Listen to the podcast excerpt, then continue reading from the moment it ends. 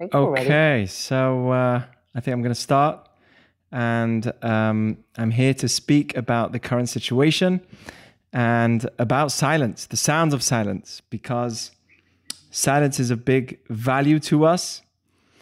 And um, there has been a new claim, and we're going to speak about it, um, that silence is violence, specifically in this case. So we need to know when silence is something that we should hold by, when we should be speaking, when we shouldn't be speaking.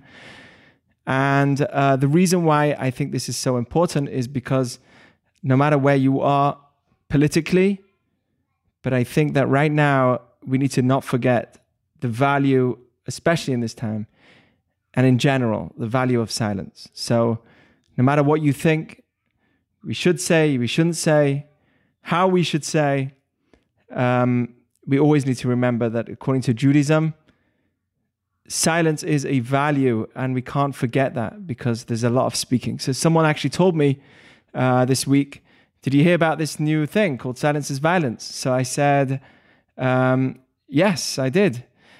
So then I said, um, But you know, it's not always violent if I'm listening. You know, what, I'm, what if I'm listening to the noise? Is that violent? And of course, it isn't. If I'm listening to somebody who's in pain and I'm being quiet, I'm definitely not being violent. In fact, most violence has come from speaking, not from the lack of speaking. And right now, we're living in a time where there's so much noise, especially online. I mean, this week, I was really excited for Shabbat. I was talking about it before Shabbat because it was just it was just everywhere. There was so much noise.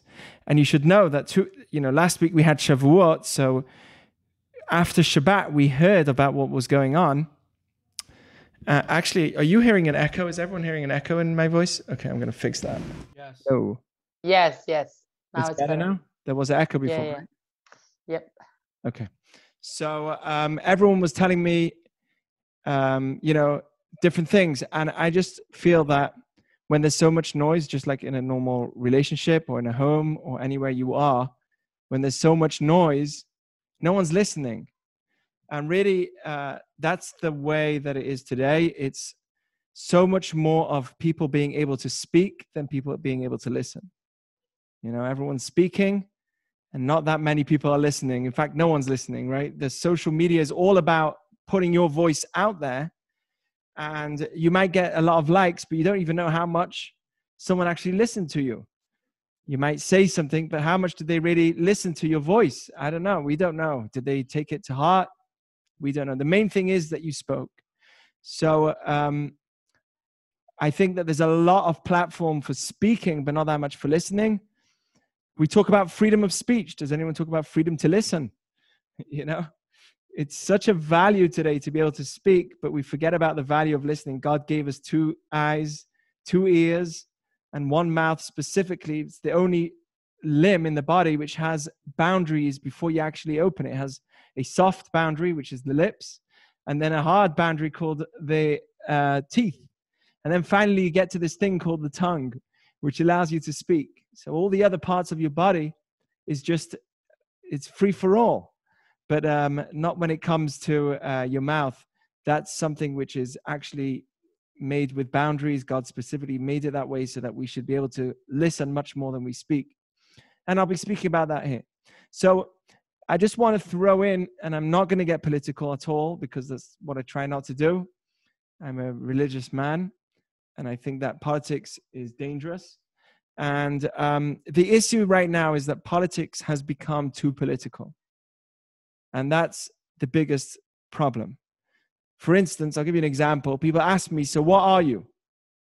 Whenever they have a conversation, just this week, uh, someone wanted to speak to me about COVID 19. And before he said anything, he first asked me, What are you? So that he knows how he can speak to me. Because if I'm different to the way he thinks, he's scared to speak. And I didn't like that. I said to him, What do you mean? What am I? I'm, I'm a Jew. So he says, No, you know, conservative or Democrat. I said, I'm neither. Now, here goes the point. And I've said this many times, and I'm British, so I'm definitely not either because I'm not from here. But, and I've said this many times, but here's the point that Benny, I always get one guy in the background who rolls his eyes and says, Yeah, come on, you're religious. I mean, of course you're conservative. I've heard you speak. You're conservative.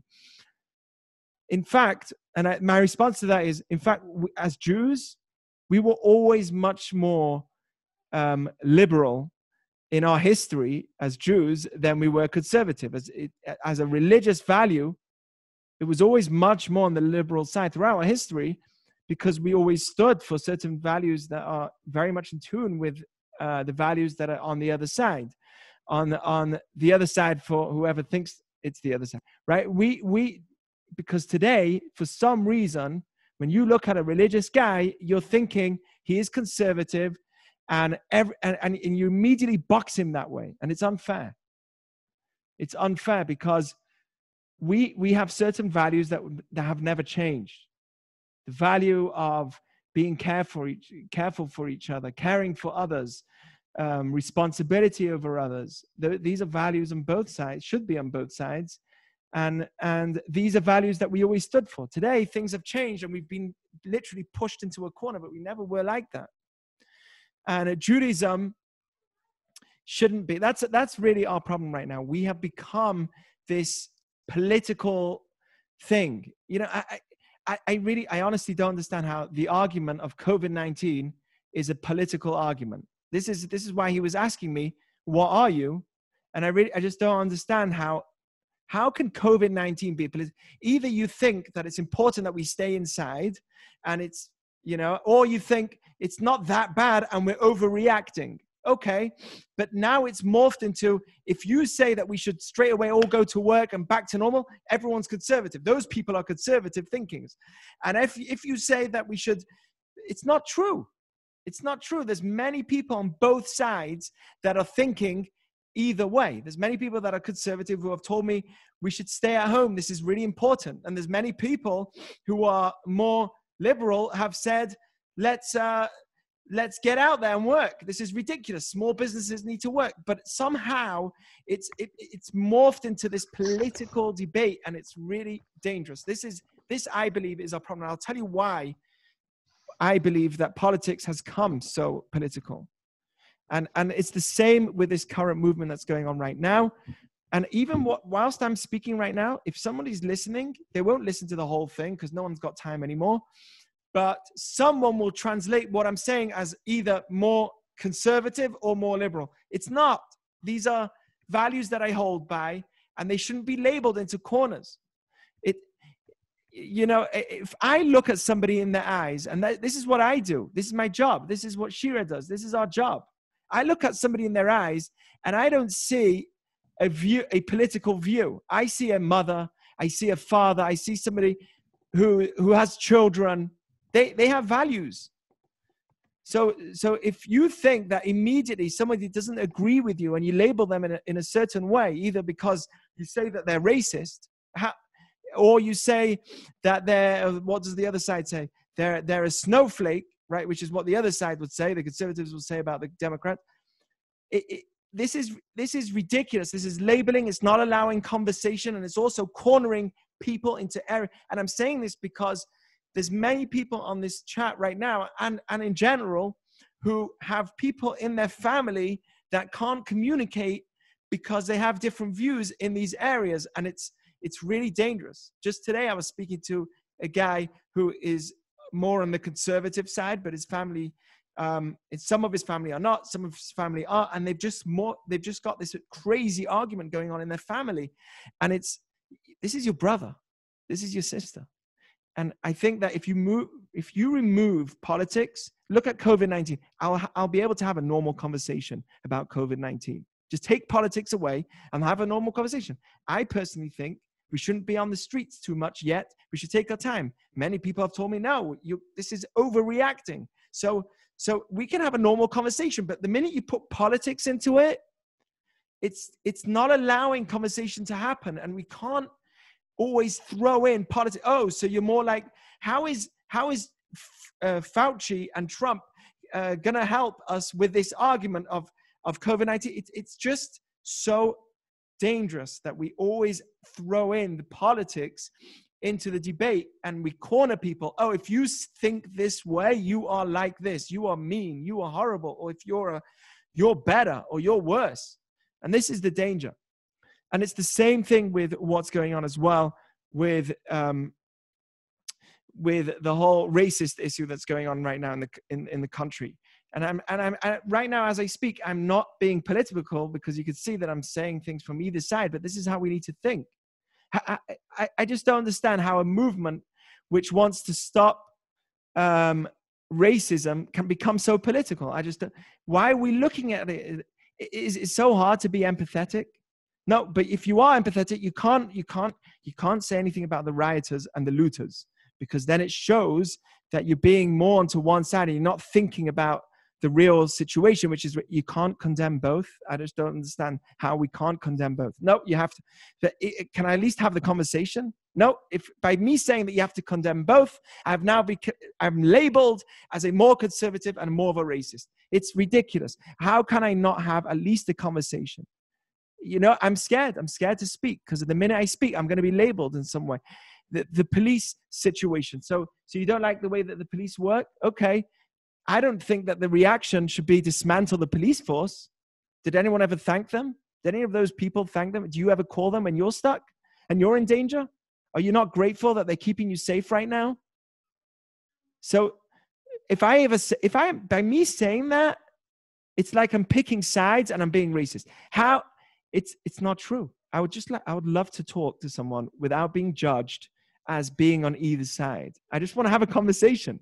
No, you can't talk. The minute you talk, we we need to look at each other in the eyes and say, yes, they have views that are different, but this must be a person that cares. No, half the country, according to half the half, according to half the country, the other half of the country is mad.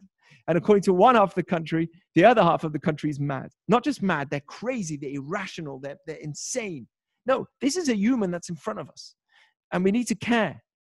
So so that's that's the problem right now. I, I actually saw a rabbi shared with me a student of his who posted, I've had enough with all of this political madness. No, they didn't even say political madness. I had enough. I do not need to be a, a listener to every voice that is different to mine. So this is what I did. And they posted a link of all your, and you can go on the link, anyone can go on the link and see all of your friends, any of your friends that like Trump's page. If you like Trump's page, you could see, and you should defriend them. That was like the statement.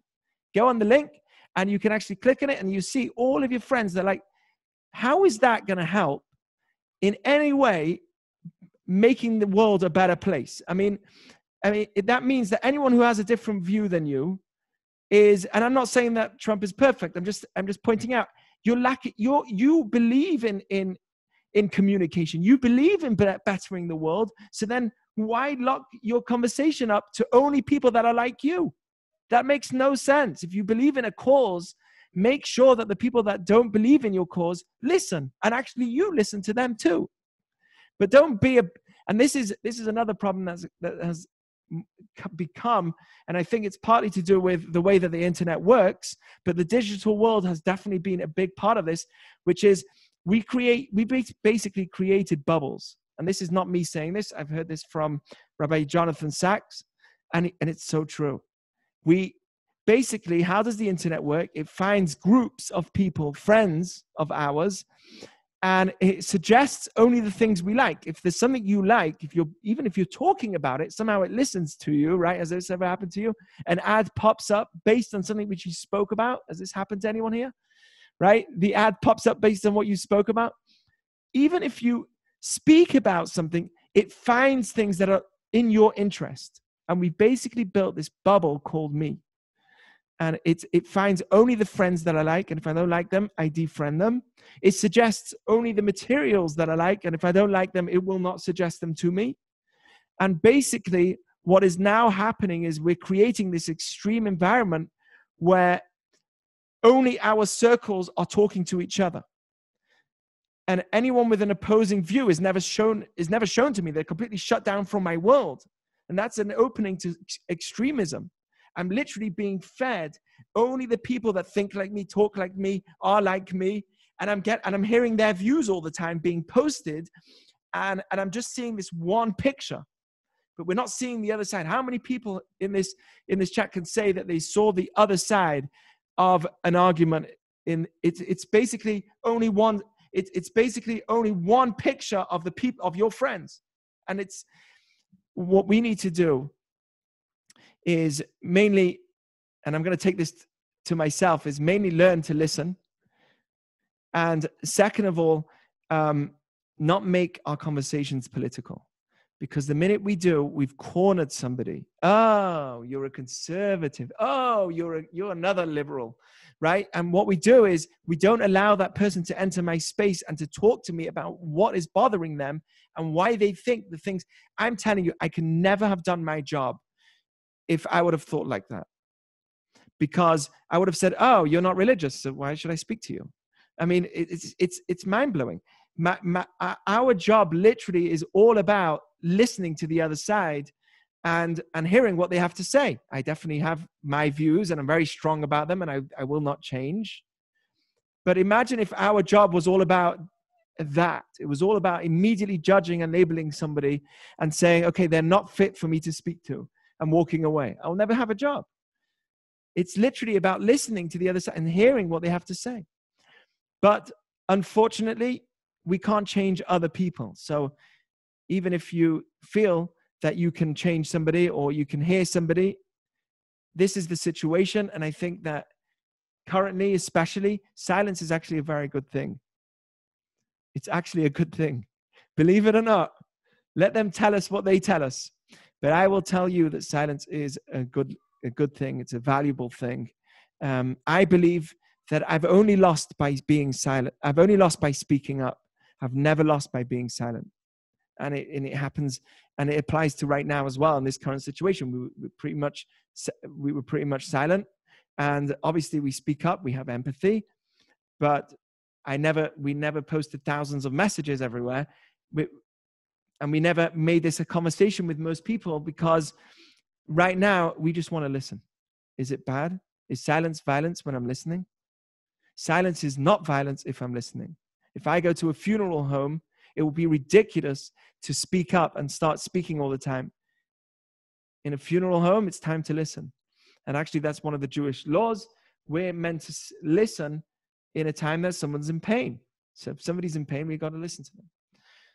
So that is my thought about the current event. That's even before we start speaking about um, about what silence is and when it should be done. But are there any thoughts about what I just said? Is anyone angry with me now with what I said? Natasha, go ahead. Oh, who else is there? Please. Oh, Jordan. Yeah. Okay. Natasha, you're next. So I agree that it's really terrible that it is the way that it is, where you have to basically get grouped into either completely one side or completely the other side.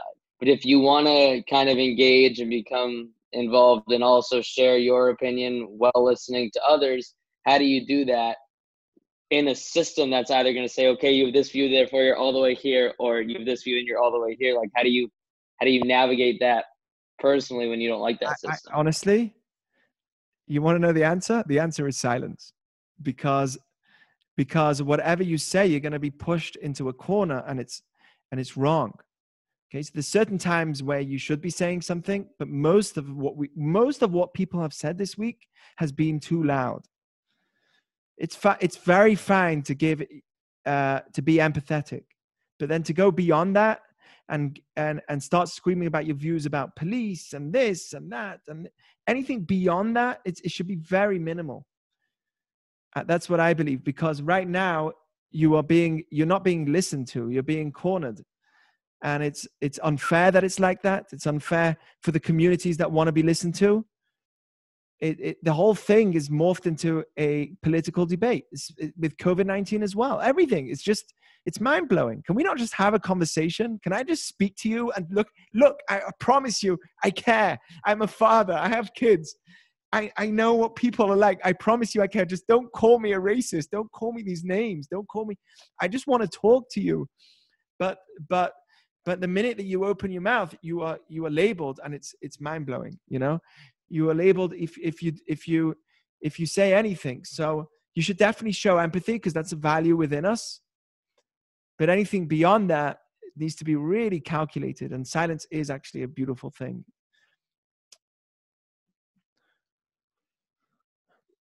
Anyone else? Any thoughts? You know, I always have thoughts. I'm not so good at the silence part, um, but I'm practicing. Um, practicing to be careful with my words, um, choose them wisely. But um, okay, so I'm if I try and read the Hebrew, I will butcher it, but um, I'm gonna try anyways. So lo ta'amod al dam. I'm, I'm like using with an Italian accent probably. Um, Adam. Re- yes. So do not stand idly by. And I've I learned this um, from Jewish World Watch, which is an organization that Mhm. um, helps people in Darfur uh, with their genocide and, and everything that was going on with the people of Darfur. So I learned this at like age 12 or 13 when I was volunteering there. And I took it to heart. Like, don't stand idly by has been kind of my motto in life. Um, my my words that I try to live Definitely by. doesn't mean that you know you don't stand on their blood whilst they're bleeding. You know that's, that's not what it means, right? It means don't ignore the pain that somebody. don't ignore the pain of others yeah that's what i like to always i, I took it as a way of like take action it is a, um action, definitely. when you see some an injustice happening and so and I'm, i agree completely i think that the that there's silence is so important to allow people who are experiencing what they're experiencing. If we're if we're yelling then we're taking over the space for people who are actually experiencing it to be heard.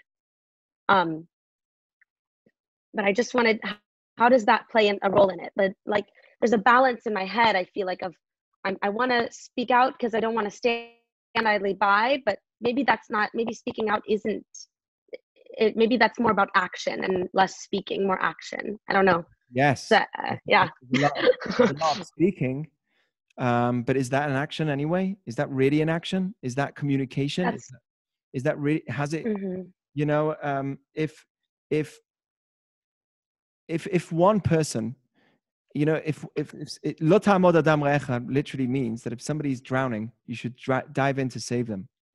What happens if there's already five people trying to save this person, and by you dra- diving down, uh, diving in is just going to cause more noise, more, you know, when you've got too many people trying to save someone, it can actually cause damage. You know, they're they're dealing with it very fine.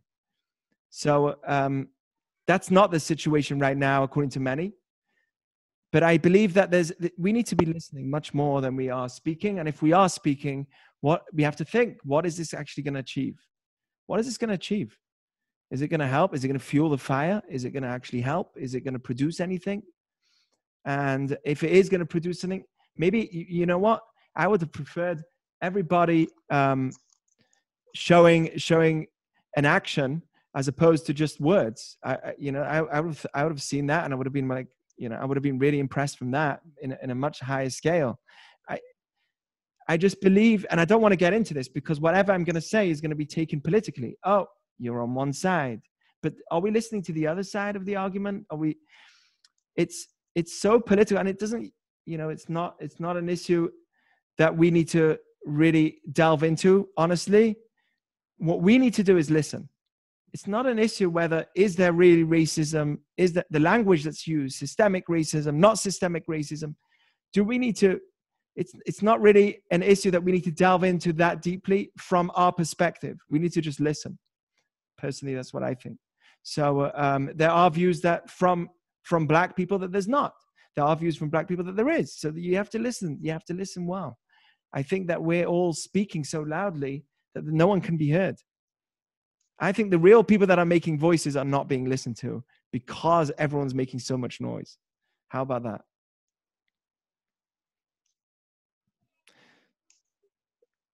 Are there any other thoughts? Ideas? Should we go into more, delve into more, more into the concept of?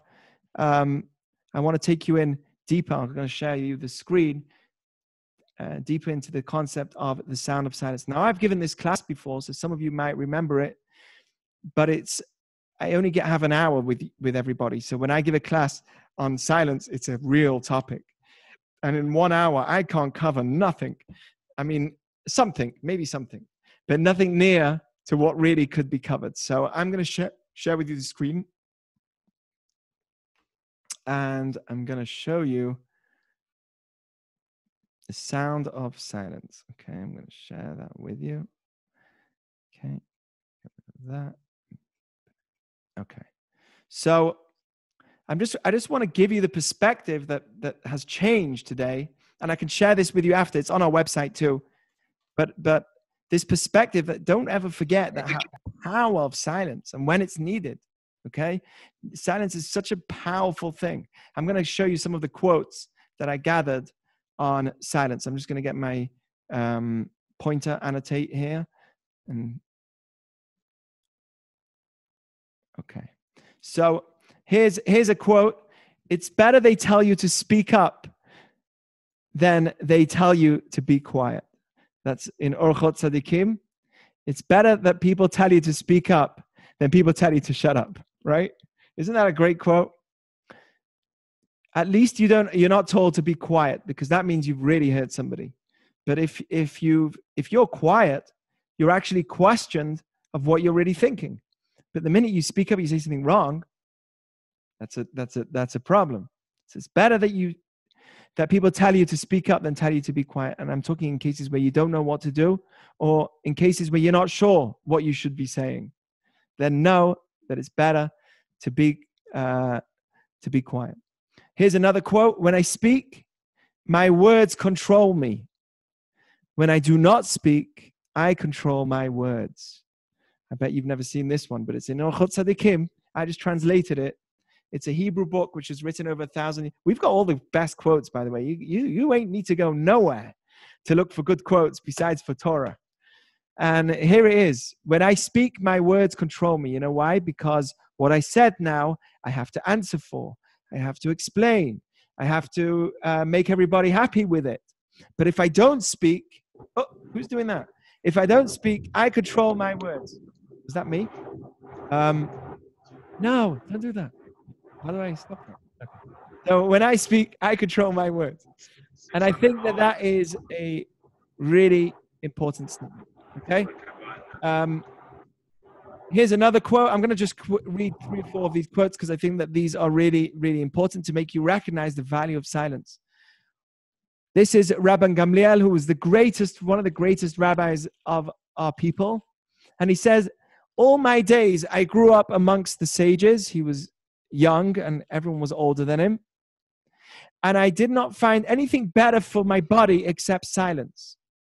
And I wonder why he said the word body um, but I believe that it's because uh, it's not just about your soul; it's about everything about you that that that is improved through silence. And basically, what he's saying is that I become wise through silence. By me being quiet, I listen to others. I have the opportunity to listen to those that are speaking, and I actually become wise. If this is this is another quote which isn't written here, but something on the lines of if I'm speaking, then I am not gaining. If I'm listening, I am gaining. Something on those lines. When, when I'm speaking, I'm not, I'm not absorbing anything. Am I absorbing any information when I'm speaking? I can't listen as I'm speaking. It doesn't work. But when I'm listening, I'm absorbing. So we want to absorb. A wise person learns from everybody. And we want to try and absorb as much information as possible in our lives so that we can come wise. That's what wisdom is, is having a, a, a good accumulation of information so that you can actually choose the right reactions in the right situations. This is where wisdom comes. Okay? If if words are worth $100, silence is worth 200. Right? This is another Talmud quote in Megillah, meaning whatever you say is worth half of what you don't say. Now that's a crazy thought. Here's another point. You've got a bunch of people sitting in a room, and one of them's foolish and he keeps quiet, right? You're in a business meeting and you've got no clue of what they're talking about. And you stay silent, they will consider you as wise too. They'll say, ah, he's, he's, this guy's got something to say. Even a silent fool is considered wise. Do you want to know something else I've noticed? Now, this is a, just an observation of life but I believe this is true. When you have somebody, when you're having a meeting with, let's say, 10 people, and there's one dude in the back who's always quiet, finally, when he has his point to say, everyone turns around to listen to him. Everyone listens to that person's point. He's now given a stall to really listen to because he's been so silent that finally, when that person actually speaks, we actually think, okay, this person's, you know, he's been listening till now, so he's probably wise. She's probably wise. I want to hear what they have to say. And they get the strongest attention. So the people that choose their words wisely actually get the most attention. I'm just trying to prove to you how silence in Judaism is such a value. It's such a value to us. And never lose that value, even if right now it is there is a need to speak. But don't ever forget the value of silence, and we need to we need to stand strong with it. There's much more here, um, but but I don't want to go into all the all the quotes. I'll give you this sheet, and I think it's worth it. You should take it, learn it, and study it, and repeat, because it's for me. That's what I do. It's Musar. It's taken from this book. And I, me personally, I, I read this all the time. I go every single day. I'm learning Musar, some kind of ethical uh, teachings on, on how I can become a better person. And a lot of it I've heard already, but I want to hear it again and again and again. Okay, so let me just show you four reasons that we need silence. Okay, based on what we said. The first is communication. This is this is a fascinating. I think I wrote. Oh no, this is a fascinating concept, and it's a Kabbalistic idea that words actually limit things. It's true that if I speak, I'm able to express myself and therefore I'm able to free myself. If I'm in pain, it says, if you have pain in your heart, you should speak it out because that way it would, it would help you. So it's true there is this concept of if you're in pain, you should speak in order to heal. That's, that's true. But there's also a very strong concept which we need to know about. And that's if, if I speak, I'm limiting things. It's part of the reason why it heals me. But never forget that if I'm speaking, I'm actually limiting the situation. And I'll explain to you what I'm saying. If I, if I describe a scene, I go, I go to some place and I see a gorgeous view and I try and describe it. My words, you know, you ever heard that saying? It's too good for words to describe. You know why? Because words are actually going to limit the description of what I'm seeing.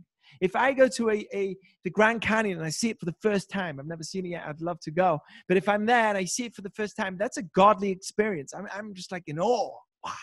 Right? And everyone's silent over there. Everyone's looking, and they're just there's a lot of silence, by the way at the Grand Canyon. No one's making noise when they're, I don't know, but that's what I've been told. when I go to great scenes, everyone's suddenly silent because we're just absorbing the, the, the, the, moment. So when I go to, if I was to go to the Grand Canyon and I would try and put it in words, it would never work. Somebody has a really good spiritual experience. They go on a great trip and they come back and they, their parents say to them, so how was the trip? I, know, it was great. What do you mean it was great? Can you tell me more? No, I, I just can't put it into words. The reason why we can't put into words is because whatever I say is going to actually limit the experience. The experience was so grand that no words can actually tell me how it was. No words can describe taste because by describing it, I'm limiting the taste.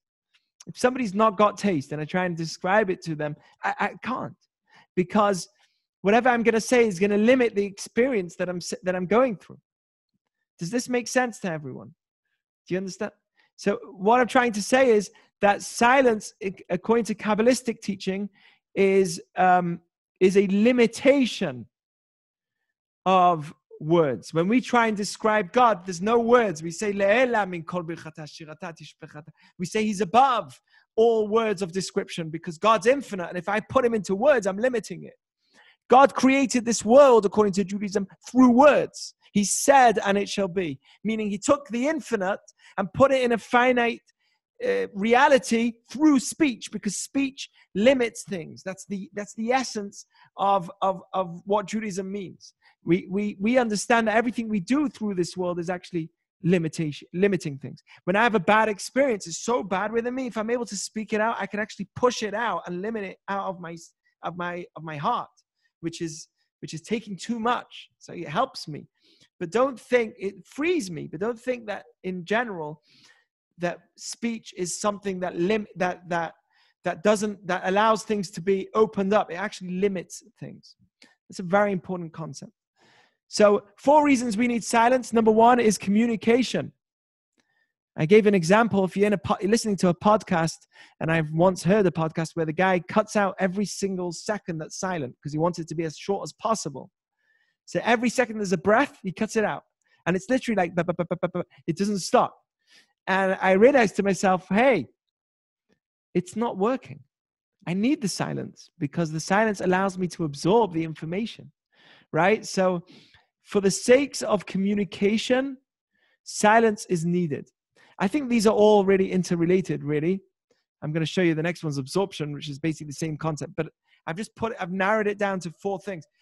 When I'm able to be silent, I'm actually able to allow real communication to happen. If if if two people are always talking, then there's no communication. This is just two people talking. Simple as that. It needs to it, communication only happens through uh, listening. Okay. I, I actually believe that that's one of the reasons that people resort to social media for their for their communication because that way they're for, they are 100% able to, to speak and the reaction the listening can only come later. It's not that immediately if someone doesn't agree with me they're going to tell me i don't agree with you. The reaction is so I, I i know that for sure my voice will be spoken. I think it's going to be for sure heard I don't believe it's always heard. But that's another discussion. Okay, so communication, we, we're taught actually that silence is important to um, to teach. In what way? Well, if I if I shorten my words, I'm being silent with my words, then I'm a better teacher. A person should always teach in the shortest fashion. This is brought down in Maimonides and in the Talmud we should always try and minimize our words because the more we try and say the words, the more confused we actually make people. It shows that I'm confused. I'm trying to constantly explain my words and it's confusing. If I'm able to put it into one simple sentence, that's a strength right there. And that's the best way of education. Um, there's, there's many, he says, this is Maimonides word for word. If the idea is small, meaning the concept isn't that great, but the words are many, then this is foolish. Oops, my, my laptop is running out. One second. Sorry, the laptop's going out. You hear that? If the idea is small and the words are many, then this is foolish. On this, Solomon says, the voice of the fool is with many words. So when I'm able to speak little, it proves a strength of my wisdom. It, it proves a better ability of communication. It actually strengthens my communication. So I'm not going to speak about that anymore to prove my point and listen to my own words. Okay, so that's number one. Number two is absorption. Okay, um, by being silent, it allows me to absorb and process the information of the other person, kind of what we were saying. But here's, here's a great concept that when the Torah was actually given to the Jews, the entire world went silent. Everything went silent right? It's a bit like Lion King situation there at the beginning. So uh, uh the whole world was like boombaye, you know, and it was it was a great moment. So according to Judaism, the entire world was silent because the words of God was being heard. And um, here's some rules of making sure that you're listening. No planning on speaking. That's bad listening. That's brought down. That's bad silence. That's brought down by chovot by Orchot Tzadikim when you're thinking of speaking and that's what you're thinking of when the guy's speaking to you or the girl's speaking to you, that is a weakness. That's not good silence. It's like silence so that you can speak. There are people, wait, let me finish, let me finish. I'm just going to finish my sentence. And you see the guy's at edge uh, uh, uh, uh, the whole way through the rest of the sentence. You're not listening to a word that's coming out of that person's mouth. You're just thinking of when you can blurt your information. It, you're not listening. So listening means you're not planning on speaking right now. You're planning on actually listening. Uh, listening means that you're not distracted with your phone or laptop or something else. And um, there's another tip here I wrote down. preparing yourself to listen, meaning saying to yourself mentally, I'm actually going to listen to this guy right now. I'm going to listen. And actually, you should know that the other side sees that. Most arguments come because they don't believe you're listening. Most argument you hear, by the way, you noticed how I was silent after I said that sentence, right? Because that allows people to absorb what I just said. See how I, if I say silent, the information gets absorbed. It, the, if I'm always speaking, it's exactly what I'm saying. So preparing yourself to listen means that you actually think to yourself, I need to listen to this person. When when it works, when when I'm actually listening, the other person doesn't feel that they need to repeat themselves. They feel that they're heard. By the way, a tip which we mentioned in our dating series to show that you're listening, if you feel that the person doesn't believe you, is to repeat the words that they said. That's all. That shows you listen the most. I'm telling you, it works so well. So let me just, before you get onto your point, just let, before I say my answer, let me just see if I understood you well. Let's do this. Let me see if I understood you well. Basically, what you said is this, this, this, this, then that, the other. And then they say yes. Okay, great. Okay, I understood. Thank you. And then you say your thing. And now that they understood you and they know that you understood them, boom, you, your, your information is going to go through. There's not going to, you solve so many arguments based on this one concept. So you could just repeat. If you feel that the other side doesn't believe you, and this can actually happen in with people in relationships. I've had someone ask me this before. They they say i don't trust them. I know they don't listen right? Because over the years they've not built a trust in the relationship where they feel that the other side is really listening. That could be that could happen. And the way to heal that is to repeat the words. That's it. Just repeat. And that really shows that you really listen and you got the information. Okay? The third point here is wisdom the talmud says Pirkei Avot is brought down a safeguarding fence towards wisdom is silence. So, meaning to say that a step, a step towards wisdom is silence. No one became wise through speaking. That's it, period. You never came wise through speaking, you came wise through listening. You could be a great skilled speaker, but that doesn't prove your wisdom. Your, your, your wisdom only came along because you listened. And that's why um, you take away the script from some of these news reporters, and then you realize, oh my goodness, who is this person? Right? So that's that's really the concept is just because you have a script in front of you doesn't mean that you are wise. What really means you're wise is if you're able to listen. That's the stepping stool to wisdom. Okay, here's seven things that are found in an uninformed an unformed, it's called a golem in the Talmud, a person that's not complete. Seven things that are found in an incomplete person, and seven are found in a very wise person. So here are the seven things. This is brought down in Pirkei Avot again. And it says like this A wise person does not speak in front of someone who is greater than them in wisdom or number. Number meaning age. It's poetic.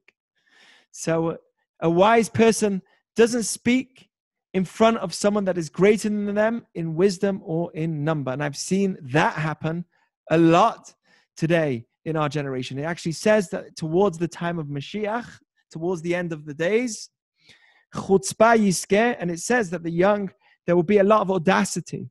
And it says that the young will always, always silence the older. The, the inexperienced will, would silence the experience, thinking they have the answers to everything because maybe they read a few headlines on uh, on YouTube, which older people don't bother doing. So um, they think they know a bit more, and they silence the elderly. That's a very bad value. So there goes the first thing: a wise person keeps silent in front of someone that is greater than them, either in wisdom or in age. Number two, does not interrupt the words of his friend or her friend okay, does not interrupt the words of their friend. And that's really important. That shows your wisdom because it shows that you have been listening, you have adapted in your life a culture of listening. right now it could be interrupting but if you sh- if qu- if you're silent whilst your friend speaks it proves that you are a listener and that's the key to wisdom number 3 is not impulsive in answering meaning that is a good question. You know what? Let me think about it. I'm not sure about what you just asked. I will get back to you tomorrow.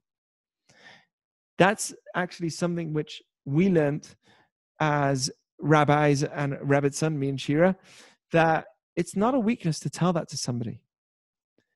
When we meet people and they ask us a question I do not have the answer for, I actually find that if I tell that person, can you please explain it to me a bit more? They love that. When I tell somebody, can you can you elaborate that more? I'm not, I'm really not well versed in that idea. And they explain it to me. People love doing that. So even if I know somewhat a bit of it, and I want to know a bit more, I would I love doing that to people that I meet. And by the way, if it sounds like oh I built all these skills and I'm faking it, I'm not faking it. I really mean I mean it when I tell that to people. But but being impulsive in answering means also saying a response to a question that's asked to you straight away. Who says that you have to respond? Who says you need to post straight away? How many people post uh, messages and then delete them. Well, that's a shame. Shouldn't have done it in the first place. Or post a response and then deleted it. Well, that's a shame. You shouldn't have done it in the first place. Maybe, uh, maybe give it some time and don't be so impulsive in answering, and then you wouldn't have had to do that. So, a wise person does not respond straight away. And the main reason for that is also because emotions at the beginning are very strong. Okay, number four is asked to the point and answers as is proper. Meaning, this is very, very, this is very hard. I, I have a, tr- I have a lot of trouble with this one. Um, but if somebody asks me a question, you don't go off topic, right? You you stay on topic, and you don't answer something which is kind of completely off topic to get to your point. Just just get straight to the response, and it, sometimes we need to give a person a bigger context so that he can have the answer to the question. But in general, it's you know it, it it's not veering off the topic completely. That's something which I find I do a lot and something which I try and work on. But it's important to be to the point and answering exactly as is necessary, not no more, no less. Okay, number five is speaks the first point first and the last point last. Now, this is a hard one, but this is something which is pointed out a number of times in the Torah, which I find very interesting why it stresses this so many times. But uh, it does, it stresses this point many times. And if somebody asks you a number of questions, we are meant to ask, answer according to the order of that person I do not know the reason why. I think because it's based on what is the priority of that person that was asking it. If he asked you that question first, maybe it was his priority. If he asked you that question in second, maybe that's because it's his second priority. So I, I think that's the reason. It's also about being considerate. I, I still don't really understand why it's given such a stress in the Torah so many times throughout the teachings that there's this idea of answering first, first, second, second. Okay, number six, admits he doesn't know if he does not know or she does not know. Okay, and um, number seven, concedes to the truth. This is very hard. If you are wrong, admit that you are wrong. I am wrong. I, I thought differently, but based on what you're saying, it really does make sense. I might need to think about that more but I will need to reconsider that information. Now, that is something which is very hard to find in, um, in the argument of politics specifically. Because if I have a political stance, I need to stand up for it. And if I'm wrong, it's very hard for me to uh, say, you know what, I really am wrong in that area. And it's very, very hard in politics because you're on two sides. You're either one side or the other. There's no other sides. So that's why I always believe whenever there is a communication, whenever there is a discussion, always make sure that politics is removed from that discussion so we can actually have a clear conversation. Okay. Number four is connection. Is connection. What did I just say? Right. Number four is connection. The listener is affected by 7% of the actual words, 38% of the voice tone, and 55% of the body language. So by me listener, by me listening, I'm actually connecting to the person. I, I, I personally feel that when I'm having a, com- a conversation that goes really well, it's because I, I feel that he's listening to me or she's listening to me and I'm listening to them. Listening means that there's a deep connection between the two sides. So the reason silence is so important is because it allows me to connect to the person that's in front of me. Okay, so these are all the reasons why silence is so important and it's a value to us so deep that I felt that tonight I need to speak about this so so important okay so one is communication uh, it allows me to communicate it allows me to absorb the information it allows me to gain wisdom and it allows me to connect on a deeper level with the person that i'm speaking to when i am silent okay i'll leave that to you uh, afterwards uh, to study. I've got a whole bunch of other things that I wrote here. Okay, here's a point silence that is bad, meaning when should you actually speak? So it's brought down in a number of places that it's two things. As long as it's going to be received, if you know that the person is not going to listen, then you shouldn't say it. It says, sheyesh mitzvah as much as there's a mitzvah to say words that will be heard, there is a mitzvah not to say words that will not be heard. We have a mitzvah in the Torah to rebuke people that do things which are wrong. So we should speak up when people do things wrong. However, if I know that they're not going to be heard, it's actually going to backfire. That person is going to get very upset with me. Okay, so as long as it's receivable, as long as the person can receive it, and as long as it's in a soft tone, if I need to shout my message across, then it's not going to be heard. It says, Divrei chachamim benachat nishmaim. The wise scholars, their words are heard pleasantly. The best teachers are the ones that speak soft. And they're heard in a soft tone. The worst are the ones that have to shout their information. I, am just a meter away from you. You don't need to shout that loud. But the reason why you're shouting that information is because you don't believe that the words are going to be heard. So if you really want these words to be heard, actually lower the tone. Okay, so these are the two uh, times that you need to make sure these are two conditions to be able to speak is that it's going to be received you know it's going to be received and it's spoken softly answer a fool in accord with his folly this is in proverbs Kfi ivalto, anel answer a fool according to his stupidness. Else he will think himself wise. If somebody's saying something wrong, you should answer them. And I want to expound and ask you why you think it says according to their foolishness. What does that really mean? Else they will think that they are wise. They will think, oh, see how smart I was. So certain points, we do need to actually answer them. And it's brought down in this book, Orchot Tzadikim, the, the, the path of the righteous. He says that there are two times when this applies.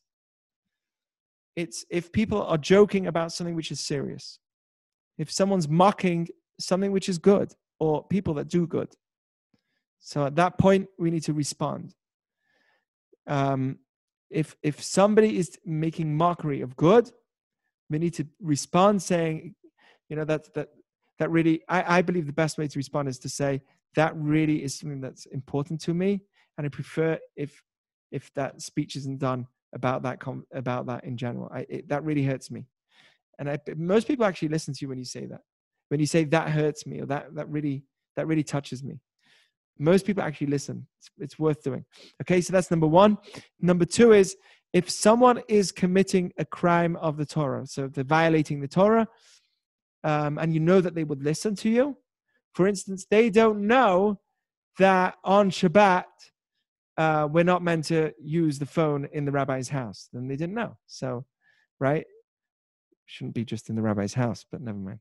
Right? But they don't know. So that's a violation of the Torah, and we should actually speak up. So, in those two areas, we should speak up. Now, I leave it to you to translate this into the current situation. I'm not going to go down there because that is very political. What you should be saying and what you shouldn't be saying. But I believe most of what was said was ex- was too much, and it should be minimalized big time. We should show empathy for sure, but that's as far as it should go, no more. Um, and that's that's a point where silence is bad. I mean, these are the times when silence should be said, when you should be speaking. If the uh, as long as the other person is going to be listening, and you are going to do it in a soft tone. If you're angry and emotional about it, don't do it. And number one is if they are mocking something which is good, or if they are committing or violating the Torah. That should have been a better translation, violating the Torah. Okay, so that's um, a point where silence is bad. I'll give you an example where you shouldn't be silent if someone's violating the Torah. If they're looting at 10 o'clock at night at Gucci store, it's probably better you should just go home and not tell them, oi, that's stealing. And the Torah says don't steal, right? Not a good idea. You should probably just go home and stay home because they're not going to listen to you.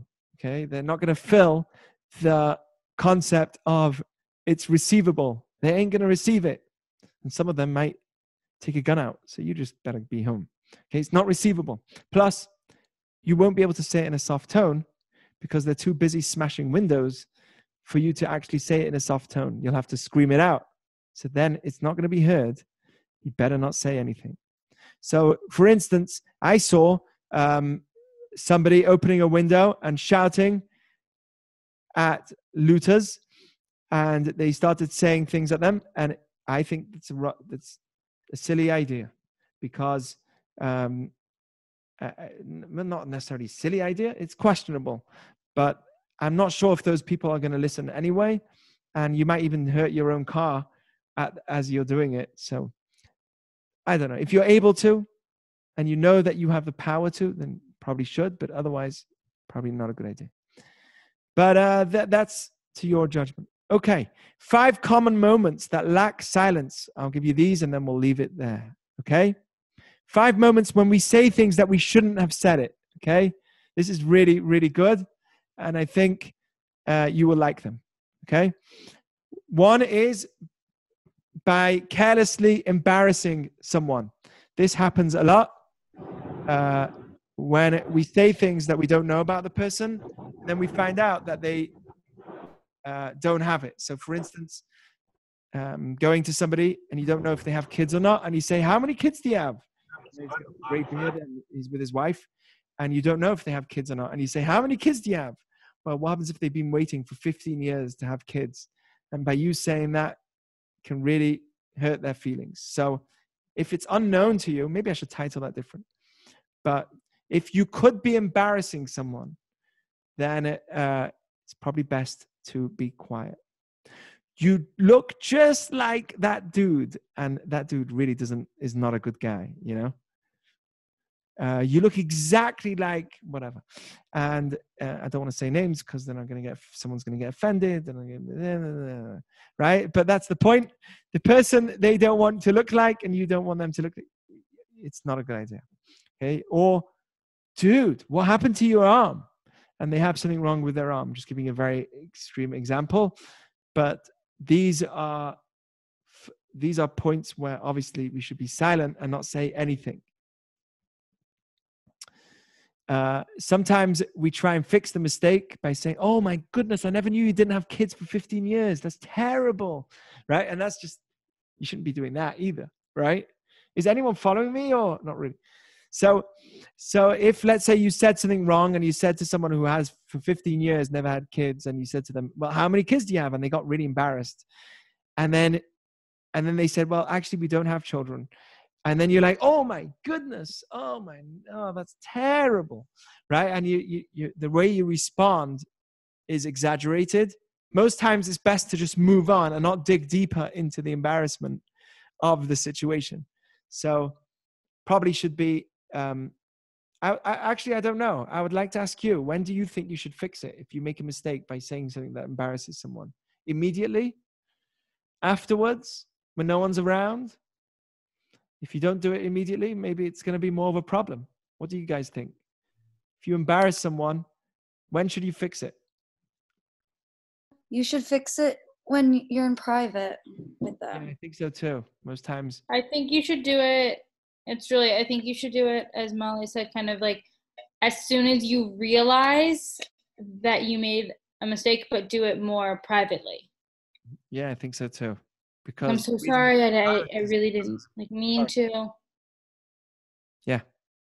I think it depends. There have been times where if I say something that would embarrass another person and there are other people around, I I don't know if it's the right thing to do, but I've turned it back on myself and said like I'm so if it's like the right situation, then like say something about myself that I'm not necessarily embarrassed of, but takes the attention fully off of them. That's a good move. I like that. Taking on to yourself. Like I shouldn't yeah. No, I shouldn't have said that, but something on the lines of I'm an idiot or something. Well, I don't like saying that about myself, but yeah.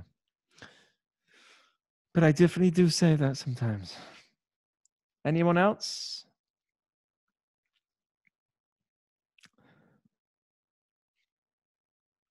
Okay, let's move to the next point. Moments that lack silence. Reminding someone of their past. It says, "Al tizkor lanu avonot harishonim." Don't remind us. We're not meant to remind somebody of their early past, their young age. You remember the days when we were in Vegas doing this, that, and the other, right? And his his newlywed wife is right next to him. Not a good idea. So, it, we have a we have a concept in Judaism. Don't remind somebody of their earliest days or when they made mistakes right? This is a problem. Uh, i gave city examples here but that's that's a good example. Um, here's an example that i think is really important and i've learned it from friends. If you know something already so a guy comes running up to you whoa did you hear what happened? And you were you already knew it. Like dave just got married. And you're like yeah yeah i know already. Yeah that's old news you know that's that's unfair. The guy's so happy to tell you. Just say what? Oh that's amazing. It's really really amazing. You know maybe you can't you have to be real so you can't pretend that you're that excited. But you know to say yeah that's old news i think that's you know you don't have to say that. Um Right. yeah. Nothing? Okay. So um so that's another example.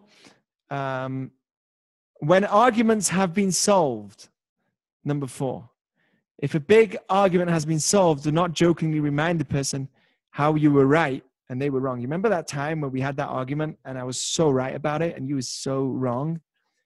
And my point was so to, my, my point was so off.